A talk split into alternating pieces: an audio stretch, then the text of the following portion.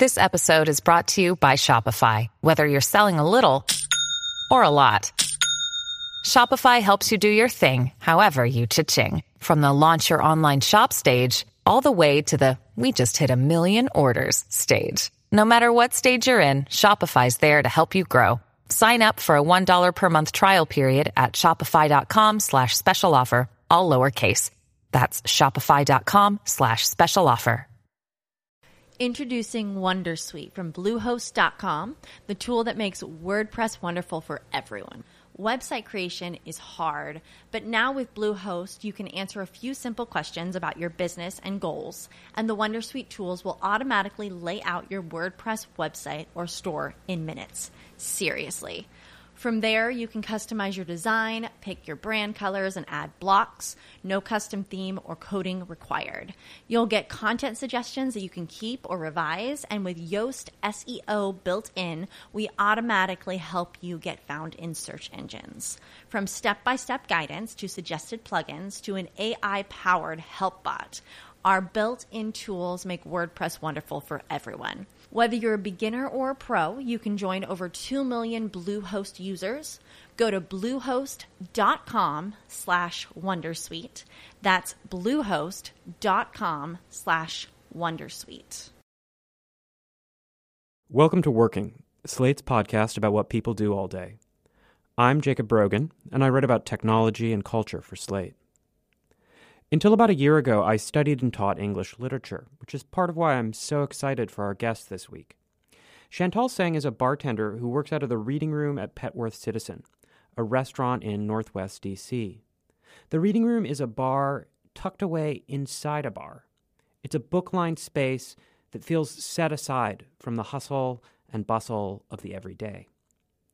Each week, Tseng plans a new menu for the space, designing a cocktail list inspired by the work of an author she's been reading recently.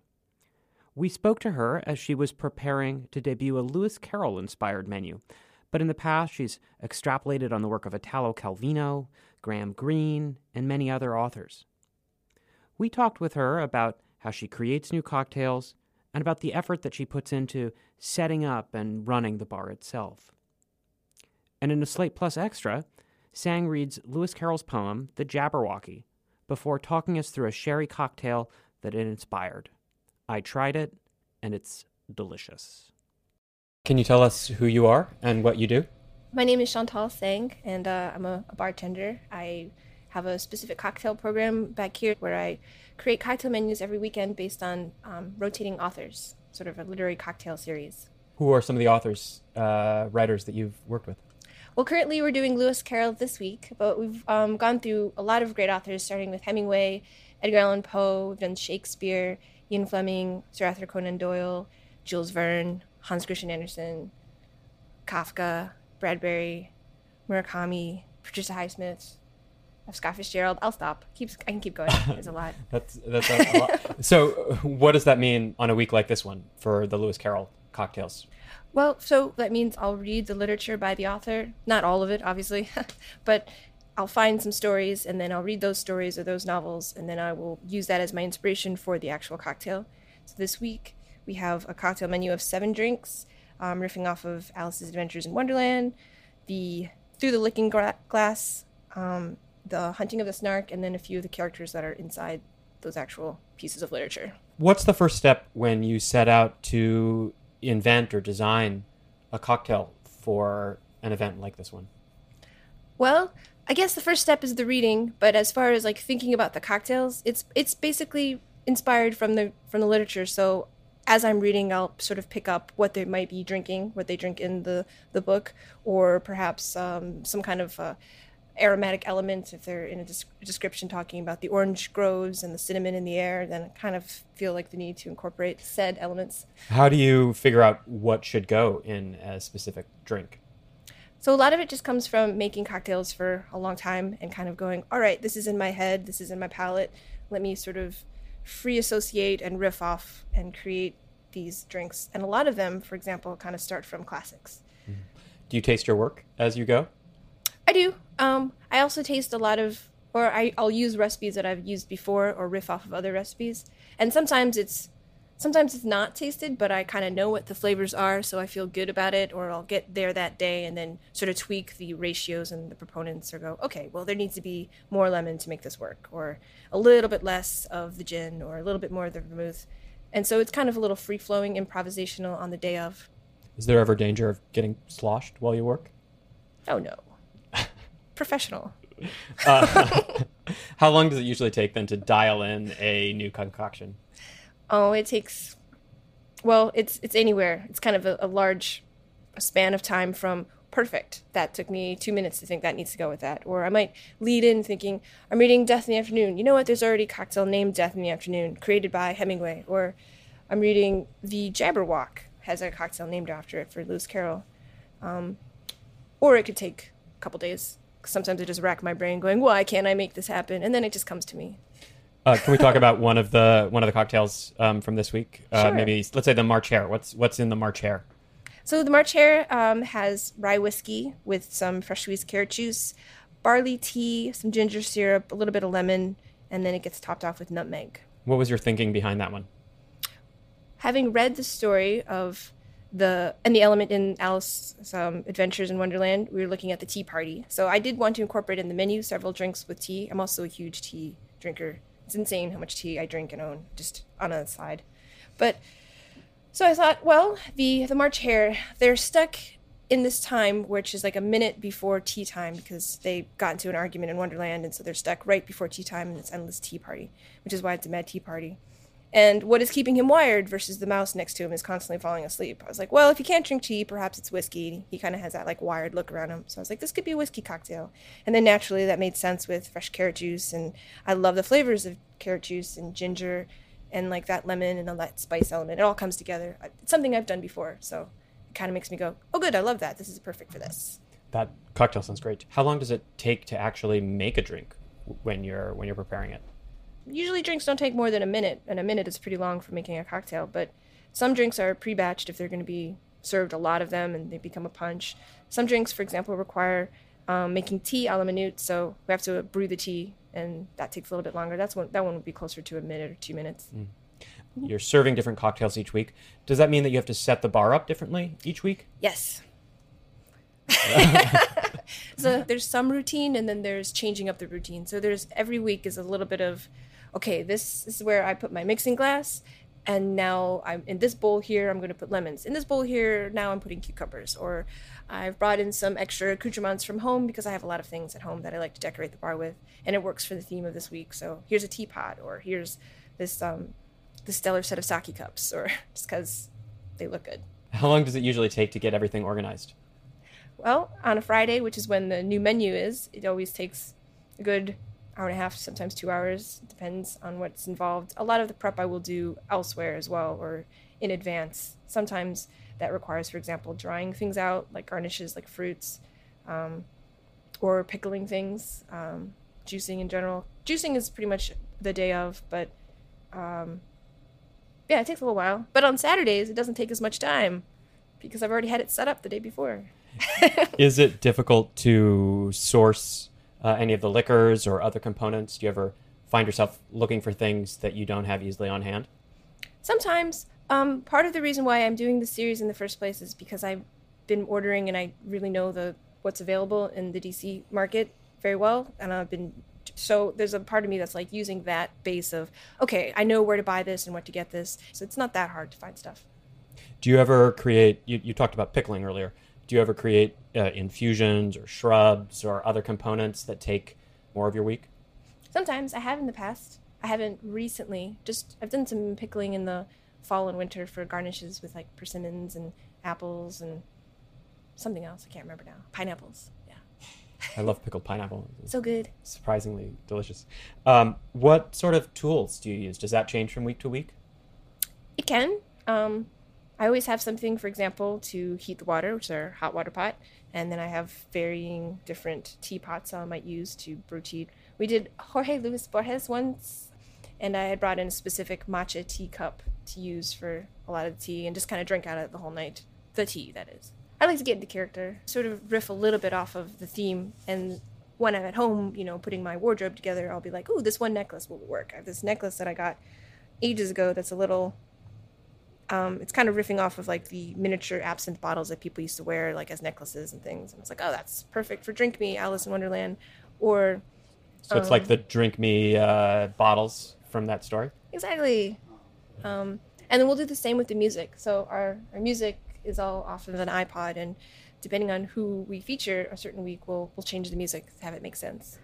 What have you put on previous playlists for other authors? Well, when we did um, uh, Ian Fleming for James Bond Night, we played like all the soundtrack music, which was really cheesy but kind of a lot of fun. Um, otherwise, we've done sort of for Murakami Night, uh, we did a lot of like classic jazz. Haruki Murakami was a big jazz fanatic, so that was kind of perfect. Um, let's see what else. Sometimes we don't know what to play, but we'll think, oh, Margaret Atwood wrote her first novel in the 80s, 80s music tonight. So it just depends. It's kind of like we, we'll decide as we set up. What kind of prep has gone into this week in particular? Um, so this week was definitely about thinking about the presentation of cocktails. So wanted to make sure I had um, candy. I wanted to get candy. That's not a lot of prep. They didn't us going to the store. Um, getting we have these like small bottles that we can do bottled cocktails for like and label them drink me for for the Pimm's cup. That's the variation of Alice's in Wonderland. Um, so it's a lot of sourcing of materials and um, kind of going through my tea library, uh, drying. I was drying a lot of grapefruits so that they can sit on top of the glass and be like the bottom of a hat. Um, preparation this week was also just sort of carving, uh, carving peels to get the right shapes that we're looking for for a presentation because we like to, we like to up our garnish game back here, and it kind of has been developing over the few months that we've been doing this every every month or every week. It's like, ooh, what do we do next? Because the garnish game is kind of exciting for the whole concept. What are some of the garnishes this week? So, some of the garnishes include um, a cucumber sandwich, which is just cucumbers, two dials of cucumbers with cream cheese and mint in the middle, and it's going to sit on the cocktail. Um, we also have the hat, which is the grapefruit dried out with a lime shell on top, kind of sitting on. So nice and colorful. What does it take to to dry a grapefruit? You, I assume you mean dry, dry a grapefruit slice. Is that? Yeah, just slice them as thin as you can and um, low heat overnight. I put it on wax paper and I flip them so they don't get sticky, and then just get them to a nice texture. Is that edible? Oh yes, a lot of the garnishes are edible. Sometimes they're not. Sometimes we'll use, for example, well, a couple weeks ago for Graham Greene, there was the story of "The Quiet American" and the the character uh, Pyle in it. He was on this premise of being into plastics in Vietnam and like sort of selling plastics and how it's for use for toys, but that was not true. and uh, so the we had like a plastic little anchor as a garnish as part of the presentation. So you don't eat that, but it was there for show. You've been listening to bartender Chantal Tseng. In a minute, Tseng tells us how she sets up the bar to match her literary inspirations and talks to us about the shape of a typical service. Hi, this is Josh Levin from Slate's sports podcast Hang Up and Listen. I'm here with Stefan Fatsis. Hello, Stefan. Hello, Josh. I'm here with Mike Pesca. Hello, Mike. Hi. And we all three of us will be on the same stage coming up on April 25th, Monday night in Washington, D.C. for a live show at the Woolly Mammoth Theater. It's very rare for us all to be together. It's going to be fun. Both of those things. It's rare for us to have fun and it's rare for us to be together. So that's good. I'm glad we're getting both and done at to once. be together and have fun at yes. the same time. Yes, that's right. So if you want to be with us, if you want to have fun, you can shoot that gap, thread that needle. Be there April 25th at the Woolly Mammoth Theater in Washington, D.C. To buy tickets, you can go to slate.com slash live, April 25th, Washington, D.C. Hang up and listen live. This episode of Working has been sponsored by Slack, the messaging and file sharing platform for teams. At Slate, we use Slack as a brainstorming tool, bouncing story ideas off of one another, working out headlines for our articles, and much more. Some of our team members work in New York, and some of us are in Washington, D.C., and others are just scattered all over the planet. Slack functions as a sort of virtual office for us, so much so that it's hard for me to imagine working without it. And we're not the only ones. Apparently, Slack has more than 2.5 million daily users. Visit slack.com slash slate. Create a new team, and you'll get $100 in credit for when you decide to upgrade to a paid plan. When do you start to prep for a service? It kind of ranges anytime from four to five thirty. depending on what needs to be done. There are, for example, if I'm using cold teas, then I'll make sure to brew them and get them chilled in time for service. Um, juicing. I mean, typically it ends up being like five o'clock. We, which is like a two-hour window. I say four. I never get here at four. That's a lie. So when you do get here, what's the first thing you do? First thing I do is take out all the things in my backpack that I brought for this weekend, including like garnishes or specialty garnishes that I had to purchase, or um, drying of things, um, articles, uh, decor, decor like teapots and other types of vessels. And then I start decorating. I also take a survey of where the bottles are at and start to just set up them so for service. So like I know, okay, these three bottles are in one cocktail. I'll put them next to each other, that sort of thing. What's the first thing you do when service starts going? Smile, greet people, give them water. How many people do you usually serve over the course of a night? I guess it can range. So um, it's it's really busy if I've made like over a hundred cocktails. Uh, but this room itself seats comfortably uh, 16 people. Standing room, it kind of it can it can get fuller to like 20, 25, that's, which is not a lot. So you know, if you turn that a few times, having 75 people all night is really busy. You know. There's a cliche of the bartender as therapist. Is there any truth to that for you? sometimes those are fun conversations and sometimes you know it's just i'm a person a human being people show up um, and it's you find a rapport with someone and you can talk to them or someone's here to have a drink to have fun or to think about something else it's conversation at the end of the day You have this book theme here. Do you ever talk books with your guests? oh yes of course um, and it's fun every week the more i the more i read every week and the more all the other kind of literature in the past I've read kind of starts to come together and they just create their own conversations. There's a lot of conversations about people going, Oh, you should really do so and so next week, or have you done this author? If it's really busy, obviously there's a little bit less conversation and there's more, here's your drink, enjoy. Do you ever drink during service? I typically don't drink during service. I will sip on things, particularly to make sure the cocktail tastes right. Sometimes I drink a lot of tea. So I'm constantly drinking tea during service. Sometimes I'll have a little sherry as well. Uh, what time of the evening does it usually start to get busiest? Oh, it's pretty standard. You're, you're looking at it can get start busy at seven, or but you're like eight to ten is like the the busy time. Is it hard to maintain quality when it gets more frantic? I don't. I like to think no. I, I do have a very consistent method mythology to how I make drinks. Um, very much of the jigger proponent, meaning that I'll measure everything. So if I make a cocktail like a and it needs two ounces, I will measure into a jigger two ounces and pour it in. I don't do a lot of free pouring. I certainly did when I first started bartending, like anyone did, but now I've gotten more part of this routine of measuring everything to keep that consistency. And so if it takes a while, then it takes a while, but I'm making the drink and people are it's a small space and for the most part we don't run into too much trouble with it taking too long to get a drink. If you have a lot of people at the bar, is it ever hard to figure out who to pay attention to? It's about eye contact and it's about hi and acknowledgement. So as long as someone knows that they're not being ignored, then at the end of the day, there's a good amount of time. There's like a, a range of time that you have. You're like, okay, they see that I see them. Great. So and they won't get upset in 10 seconds. Maybe they will in 30 seconds, but they know I see them. you know, it's it's its own like you're always weighing and gauging. How late does service usually go? It's not like a, a late night bar by any means. It's just uh, open at seven, stop at midnight. Sometimes we'll stay open a little later if we have a, if a nice crew of regulars come. But but seven to midnight are our hours. Do people usually come in groups or as individuals? Both. Yep. There's actually every now and then a couple uh, groups that have like their own book club, and they'll just kind of show up and take out take over some tables and do some readings. Um, and then there's the regulars who come as a couple or as themselves. So it's a, a little bit of everybody. What do you have to do after you've ended service? How do you shut the bar down? Clean, dispose of anything that's disposable, refrigerate things that need to be refrigerated, wiping down tables, wiping down bottles, putting things back in their places, out of the way, that sort of thing. How did the reading room concept come about? So, um, a year ago, I was doing some traveling in Spain, and I went to a writer's workshop, which I've kind of always been dying to do in the mountains.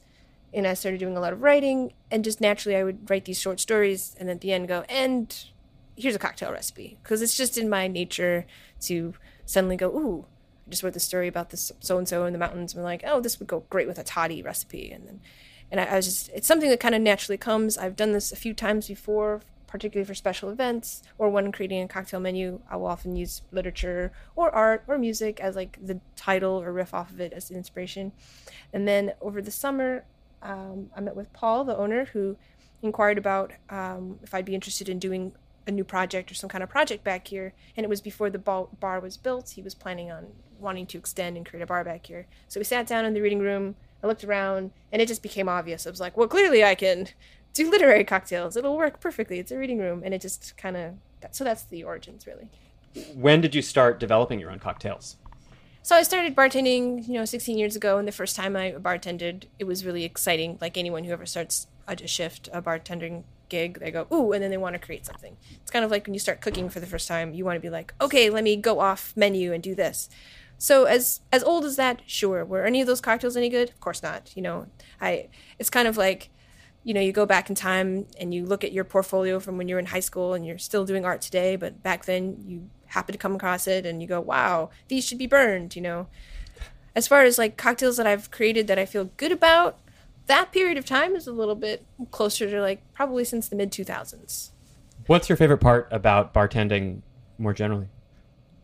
Oh, well, the creative process is actually a super part of reason why I love doing this. And um, it keeps me it keeps me like talking and interacting with people and, and sharing something which is very creative, which I find you know I have a lot of passion for. I like spreading the own the own uh, my own desire to get people to drink more sherry. I'd be like, "Hi, here's a sherry cocktail. You know what? Sherry is wonderful." That's another huge motivating factor. What's the most difficult part about what you do? Oh, uh, the pain, the back pain. why? Why do Why do you have back pain? It's it's a it's a physical job. Um, I'm sure you can develop back pain by sitting in a desk all the time, or you can also develop back pain by running around and shaking things and doing um, service and, and then being on your feet for a really long time. So that's definitely the worst part. Yeah. Mm-hmm. um, do you have advice for people who want to get into cocktail crafting? Oh, always, always like, um, definitely focus on getting kind of a classic lexicon down like learn learn the classics uh, go to classes you know sit behind great people making cocktails um, learn the fact that it's not about just making cocktails it's about people. And that uh, no matter what kind of cocktail you make you if you have a bad experience or someone across from you is not enjoying their time you will also not have a good experience. And so there's all kinds of components going to being a bartender are there things that customers do at bars that drive you crazy that they should avoid? Probably. it's fun. Thank you so much. You're welcome. This was delightful. Thanks, Chantal. Thanks for listening to this episode of Working. I'm Jacob Brogan. We'd love to hear your thoughts about the podcast. Our email address is working at slate.com. And you can listen to all six seasons at slate.com slash working. This episode was produced by the excellent Mickey Capper. Our executive producer is Steve Lickteig, and the chief content officer of the Panoply Network is Andy Bowers. In a Slate Plus Extra, Chantal Tseng reads Lewis Carroll's poem The Jabberwocky before talking us through a sherry cocktail that it inspired. For a two-week trial of Slate Plus, go to slate.com slash working plus. When you need mealtime inspiration, it's worth shopping Kroger, where you'll find over 30,000 mouthwatering choices that excite your inner foodie. And no matter what tasty choice you make, you'll enjoy our everyday low prices, plus extra ways to save, like digital coupons worth over $600 each week. You can also save up to $1 off per gallon at the pump with fuel points. More savings and more inspiring flavors make shopping Kroger worth it every time. Kroger, fresh for everyone. Fuel restrictions apply.